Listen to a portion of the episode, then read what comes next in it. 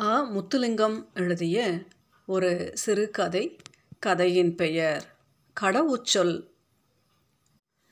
அன்று காலை விடிந்தபோது அது அவர் வாழ்க்கையில் மிகவும் ஆச்சரியமான நாளாக மாறும் என்பது சிவபாக்கியத்துக்கு தெரியாது.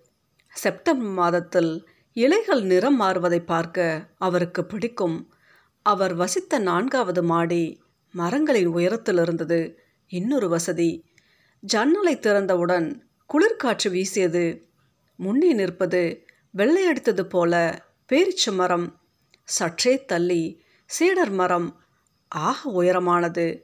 ஆஷ் மரப்பட்டைகள் சாய் சதுரமாகவும் இலைகள் எதிரெதிராகவும் இருக்கும். ஐந்து கோண மேப்பிள் இலை அவசரமாக நிறம் மாறும். கடைசியாக மாறுவது ஓக். தகவல் பெட்டியில் மாலை நான்கு மணிக்கு தண்ணீர் அபியாசம் என்ற நினைவூட்டல் குறிப்பு கிடந்தது. நியூயார்க்கிலிருந்து எண்பது மைல் தூரத்தில் இருக்கும் முதியோர் காப்பகத்துக்கு அவரை கொண்டு வந்து மகள் விட்ட நாளிலிருந்து அவர் தினமும் மறக்காமல் செய்தது தண்ணீர் உடற்பயிற்சி. அது அவரை ஆரோக்கியமாக வைத்திருந்தது. குளித்து உடுப்பை மாற்றி அரை மணி நேரம் பிரார்த்தனை செய்தார். ஒரு துண்டு ரொட்டியில் ஆப்ரிகாட் ஜாம் பூசி சாப்பிட்டுவிட்டு தேநீர் பருகினார். அங்கே வந்து ஐந்து வருடங்கள் ஆகிவிட்டன. மகள் அவருக்கு ஒரு குறைவும் வைக்கவில்லை. ஐந்து நட்சத்திர ஹோட்டலில் இருப்பது போல வசதிகள்.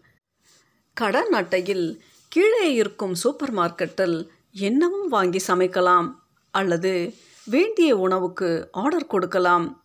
தொலைக்காட்சி பார்க்கலாம் ரேடியோ கேட்கலாம். தினமும் மருத்துவர் வந்து சோதிப்பார். வேண்டுமானால் முழு நாளும் படுத்து கிடக்கலாம். ஒருவர் கேள்வி கேட்க மாட்டார்கள். கீழே போய் தோட்டத்தில் சிறிது நேரம் உலாத்தலாம் என்று நினைத்தபோது கதவு தட்டப்பட்டது. முன்கூட்டியே அறிவிக்காமல் ஒருவரும் வருவதில்லை.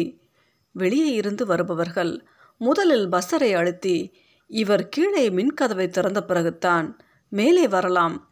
மறுபடியும் யாரோ தட்டினார்கள். கதவை திறந்தபோது அதிர்ச்சியில் ஓர் அடி பின்னே நகர்ந்தார். நம்ப முடியவில்லை. ஆப்ரஹாம் நீல கண்களுடன் உயரமாக பதினாலு வயது நிரப்பிக்கொண்டு நின்றான். மா என உறக்க அழைத்தான். அதன் பின்னர்தான் முன்னே பாய்ந்து அவனை கட்டிக்கொண்டார் வார்த்தைகள் குளறின. நீ என்னை மறக்கவில்லையா? மறக்கவில்லையா? என்று அரற்றினார் மா மா என்று அழைத்தபடியே அவன் கூச்சமாக நின்றான். அவனுக்கு ஒன்பது வயது நடந்தபோது பிரிந்தது. இப்போதுதான் முதல் தடவையாக சந்திக்கிறார்கள். சிவபாக்கியம் பேரனை தடவி பார்த்தார். ஈட்டி எறிபவன் போல உடம்பு. பொன் கம்பிகளாக தனித்தனியாக குத்திட்டு நிற்கும் முடி அணைத்தார். மீண்டும் தடவினார். அம்மா நல்லா இருக்கிறாரா? அப்பா நல்லா இருக்கிறாரா? படிக்கிறாயா? என்றார். மா இன்று முழுக்க நான் உங்களுடன் தான். எல்லா கேள்விகளுக்கும் பதில் இருக்கு. முதலில் மூளுக்கு போவோம். அங்கே உங்களுக்கு விருப்பமான ப்ரௌனி ஐஸ்கிரீம் சாப்பிடுவோம் என்றான். உனக்கு இன்னும் ஞாபகம் இருக்கா? என்றார் சிவபாக்கியம் ஆச்சரியத்துடன். அப்போது அவனுக்கு ஐந்து வயது இருக்கும். ப்ரௌனி ஐஸ்கிரீம் என்றால் இருவருக்குமே பிடிக்கும். அன்று சாப்பிடும்போது அது கை தவறி கீழே விழுந்து விட்டது சிவபாக்கியம் அதை குனிந்து துடைத்து துப்புரவாக்கினார். மகள் எதற்காக கூட்டி சுத்தம் செய்கிறீர்கள்? அதற்குத்தான் வேலைக்காரர்கள் இருக்கிறார்களே என்றால் சாதாரண குரல்தான். உடல் முழுவதும் சேகாரமான கோபம் அவள் வாய் வழியாக வேகமாக வெளியே வந்தது. சிவபாக்கியம் திடுக்கிட்டு விட்டார். அப்படித்தான் சச்சரவு ஆரம்பித்தது. ஆப்ரஹாமுக்கு ஆறு வயதான போது ஒரு நாள் தாதி அவனை பள்ளிக்கூடத்திலிருந்து அழைத்து வந்தாள். அவன் வரவை எதிர்பார்த்தபடியே வாசலில் சிவபாக்கியம் காத்து கிடந்தார். முழங்கால்கள் ஒன்றுடன் ஒன்று இடிபட ஓடி வந்து சப்பாத்துகளை கூட கலற்றாமல் அவர் மடியில் தாவி ஏறி உட்கார்ந்து அன்று பள்ளிக்கூடத்தில் நடந்ததை ஒவ்வொன்றாக சொன்னான். அபே அவர் தமிழில் கேட்பார். அவன் ஆங்கிலத்தில் பதில் சொல்வான். எலும்புகள் இல்லாதவன் போல வளைந்து விளையாட்டு காட்டினான். நாற்காலியில் ஏறி பாய்ந்தபோது முழங்காலில் காயம்பட்டு அவன் உடலின் உள்ளே ஓடிய ரத்தம் அதே வேகத்தில் அதே திசையில் வெளியே ஓடியது. சிவபாக்கியம் ஒன்றுமே புரியாமல் ஓவென்று கத்தினார். தாதி ஓடி வந்து கட்டு போட்டால் அன்று மகள் அவர் மேல் பாம்பு போல சேரியதை மறக்க முடியாது. தாதி ஒருத்தி இருக்கிறாளே அவளுடைய வேலையை நீங்களே செய்கிறீர்கள். பழைய செய்தித்தாளில் சுற்றி வரும் இனிப்புக்காக வீட்டு வாசலில் இரண்டு மணி நேரம் காத்திருந்த அந்த சிறுமியா இன்று அவர் மேல் அப்படி பாய்ந்தால் அவரால் நம்ப முடியவில்லை. அவருடைய ஒரே மகிழ்ச்சி ஆப்ரஹாம் தான். அவர் கொழும்பிலிருந்து அமெரிக்கா வந்ததே அவனை பார்க்கத்தான். புலமை பரிசலில் படிக்க வந்த மகள் பெஞ்சமினை காதலித்து மணந்து கொண்டாள். அவன் பரம்பரை செல்வந்தர் குடும்பத்தை சேர்ந்தவன். மிக நல்லவன். ஆடம்பரமே கிடையாது. பிள்ளை பிறந்து நான்கு வயதான போது மகள் அவரை வருவித்தாள். அந்த ஆரம்ப நாட்களில் மகளிடம் கேட்டார் ஏன் நீ யூத மதத்துக்கு மாறினாய்? திரௌபதி என்ற பெயரை கூட ரிபேக்கா என்று மாற்றிவிட்டாயே? அம்மா நீதானே சொன்னாய் எல்லா மதமும் ஒன்று என. அதைத்தான் இப்பவும் சொல்கிறேன் எல்லா மதமும் ஒன்று என்றால் ஏன் நீ மாற வேண்டும்? அம்மா நீங்கள் முழங்காலில் உட்கார்ந்து இன்னொருவர் வீட்டு தரையை துடைப்பது தான் என் சிறு வயது ஞாபகம். அந்த நிலை எனக்கு வந்துவிடுமோ என்று பயமாக இருக்கிறது. வர வர சின்ன விஷயங்களுக்கெல்லாம் மகள் எரிந்து விழுந்தால் புண்படுத்தும் வார்த்தைகள் சொன்னால் மூடி வைத்த புத்தகம் போல முகம் இருந்தது. அன்பாக கதைப்பது என்பது அரிதாகிவிட்டது. ஆப்ரஹமுடன் கழிக்கும் அந்த ஒன்றிரண்டு நிமிடங்களுக்காக மட்டுமே சிவபாக்கியம் உயிர் வாழ்ந்தார். வெள்ளிக்கிழமை இரவுகளில் அநேகமாக வீட்டிலே பெரிய விருந்து நடைபெறும். அம்மா இன்றைக்கு இரவு விருந்து நடக்கிறது என்று மகள் சொல்வாள். நீங்கள் கீழே வந்து விருந்தினர் கண்ணில் பட வேண்டாம் என்பது தான் பொருள். தாயாரை அறிமுகம் செய்யும் அவமானத்திலிருந்து அவள் தப்பிவிடலாம். அன்றிரவு வெகு நேரம் ஹோரா நடனம் ஆடி கழித்துவிட்டு விருந்தினர்கள் கலைந்தார்கள். அடுத்த நாள் காலை தேநீர் தயாரிப்பதற்காக சிவபாக்கியம் கீழே இறங்கி வந்து வாயு அடுப்பை பற்ற வைத்தார். அன்று சனிக்கிழமை என்பதை முற்றிலும் மறந்து போனார்.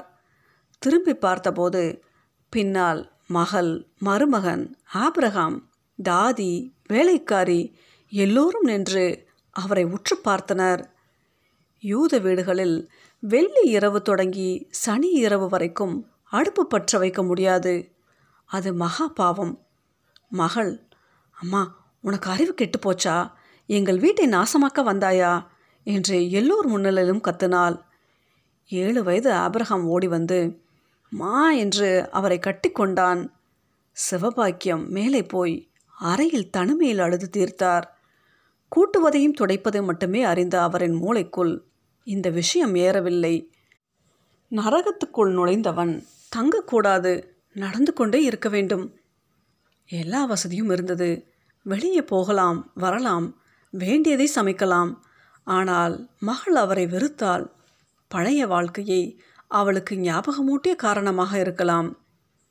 கடைசி சம்பவம் ஆப்ரஹாமின் ஒன்பதாவது வயதில் நடந்தது. அவன் கிளாஸில் தண்ணீர் குடிக்கும்போது கடைவாயில் இரண்டு பக்கமும் வழியும்.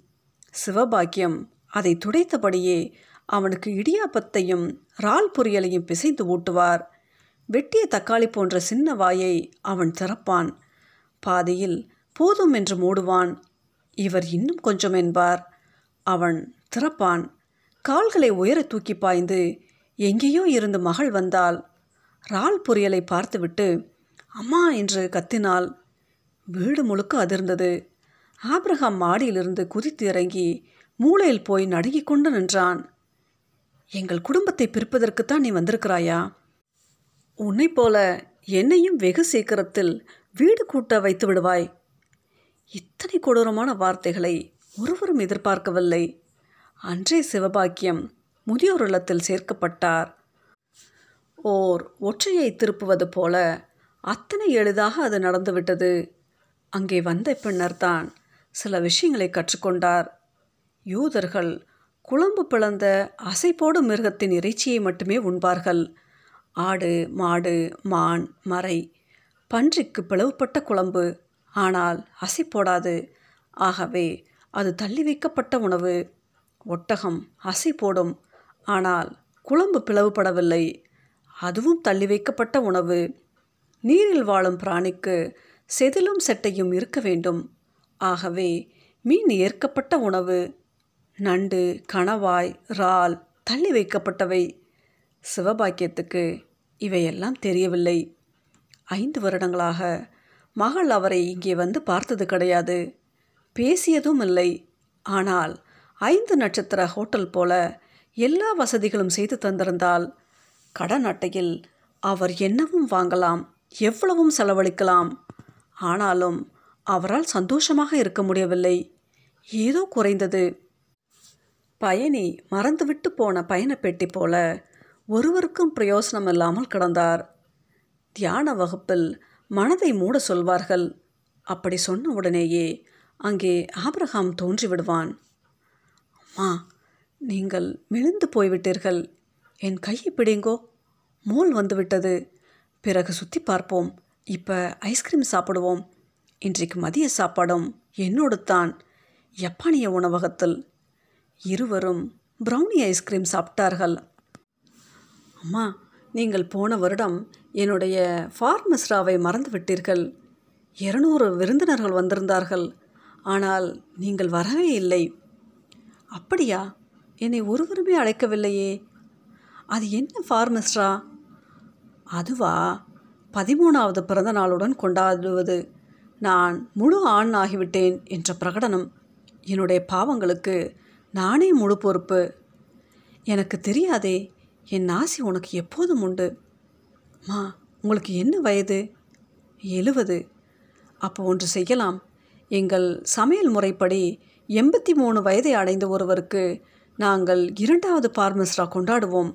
உங்களுக்கு எண்பத்தி மூணு வயதாகும்போது எனக்கு இருபத்தேழு வயது நடக்கும். நான் உங்களுக்கு மிகப்பெரிய பார்மஸ்ரா ஏற்பாடு செய்வேன். சம்மதமா? எனக்கு சம்மதம். ஆனால் ஹோராவட்ட நடனம் என்னை ஆட சொல்லக்கூடாது. இருவரும் வாய்விட்டு சிரித்தார்கள். அன்று நெடுநேரம் சுற்றி கழித்துவிட்டு மாலையானதும் களைத்து போய் வீடு திரும்பினார்கள். மா இரவு என்ன சாப்பாடு? நல்ல இடியாப்பமும் சொதியும் இருக்கு. கொஞ்சம் சாப்பிடவே இறால் இருக்கா அம்மா? இறால் ஆள் குளிரில் கிடைப்பது ஞாபகத்துக்கு வந்தது. ஏன் கேட்கிறாய் அபே இறால் புரியுங்கோம்மா. அதே பிழையை இன்னொரு முறை விடமாட்டேன் அபே. நல்ல பாடம் படித்து விட்டேன். போதும். என்று அம்மா இனி நான் எப்போ வருவேனோ தெரியாது. எனக்கு வேணும். ப்ளீஸ். அவனுடைய பிரகாசமான முகம் கருத்து அழத் தயாரான போது அவளால் தாங்க முடியவில்லை. சரி சரி அழ வேண்டாம் என்றார் ஆசா. ரால் பொறித்து பொன்னிறமாக மாறிய போது மனம் அரை முழுக்க பரவியது. இரண்டு இடியாப்பம் சொதி ரால் பொரியல் ஆகியவற்றை ஒரு தட்டில் பரிமாறி அவையிடம் கொடுத்தால் அவன் உள்ளங்கையால் பிசையத் தொடங்கினான். அம்மா வாயை எனக்கு வேண்டாம். நீ முதலில் சாப்பிடு. நான் சாப்பிடக்கூடாது. இது தடுக்கப்பட்ட உணவு. கோசர் அல்ல. உங்களுக்கு தெரியும்மா. வாயை திறவுங்கோ. அவர் வாயை திறக்க அவன் ஊட்டி விட்டான் போதும் போதும் என்றார் அவர். இன்னும் கொஞ்சம் இன்னும் கொஞ்சம் என்றான் அவன். சாப்பாட்டின் சுவையோடு கண்ணீரும் அவர் வாய்க்குள் நுழைந்தது. அதுவரை சிவபாக்கியம் நினைந்திருந்தார். ஒரு பெண்ணுக்கு கிடைக்கக்கூடிய ஆகப்பெரிய சந்தோஷம் இன்னும் கொஞ்சம் இன்னும் கொஞ்சம் என்று சொல்லி ஏமாற்றி பேரனுக்கு உணவு ஊட்டுவது தான் என்று இப்போது தெரிந்தது. அதிலும் கூடிய மகிழ்ச்சி ஒன்று இருந்தது. அது பேரன் கையால் இன்னும் கொஞ்சம் இன்னும் கொஞ்சம் என்று சொல்லி உணவு ஊட்டப்படுவது தான் மணி ஒன்பதை நெருங்கியது. மா நான் புறப்பட வேண்டும். கார் வந்துவிட்டது என்றான். அம்மாவும் அப்பாவும் நல்லா இருக்கிறார்களா? ஒரு குறைவும் இல்லை இன்று முழுக்க அவர்கள் யூத கோயிலில் கழித்திருப்பார்கள். அப்படியா? என்ன விசேஷம்? இன்று தான் யம் பாவ மன்னிப்பு நாள் விரதம் இருந்து பாவங்களை கழுவும் நாள் அப்பாவிடம் முன்னரே பேசி உங்களிடம் வர அனுமதி பெற்றிருந்தேன் என்று சொல்லிவிட்டு சிரித்து கொண்டு நின்றான். அவன் நீல கண்களில் வீசிய ஒளி அறையை நீல நிறமாக மாற்றியது. நீ பாவத்தை கழுவவா? இங்கே வந்தாய். நீ என்ன பாவம் செய்தாய்?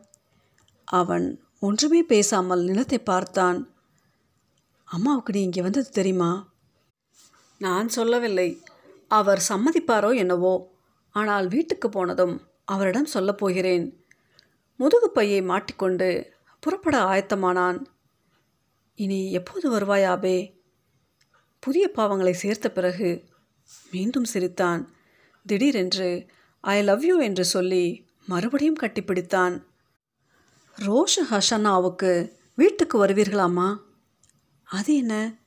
எங்கள் புது வருடம் ஆதாமும் ஏவாளும் சிருஷ்டிக்கப்பட்ட தினம். யார் என்னை அழைப்பார்கள்? நீ என்னை மறந்து போக மாட்டாயே என்றாள் கிழவி தழுதழுத்த குரலில். பனிக்குளத்தில் குதிக்க தயாராவது போல சிறிது தயங்கி நின்றான். இல்லையம்மா எப்படி மறப்பேன்? என்னுடைய iTune Amazon Netflix Facebook iCloud எல்லா கணக்குகளையும் உங்கள் பெயரைத்தானே கடவுச்சொல்லாக வைத்திருக்கிறேன். ஒரு நாளைக்கு பத்து தரமாவது உங்களை நினைக்கிறேன் அம்மா. அவருடைய கன்னத்தை தடவினான். அது ஈரமாக இருந்தது.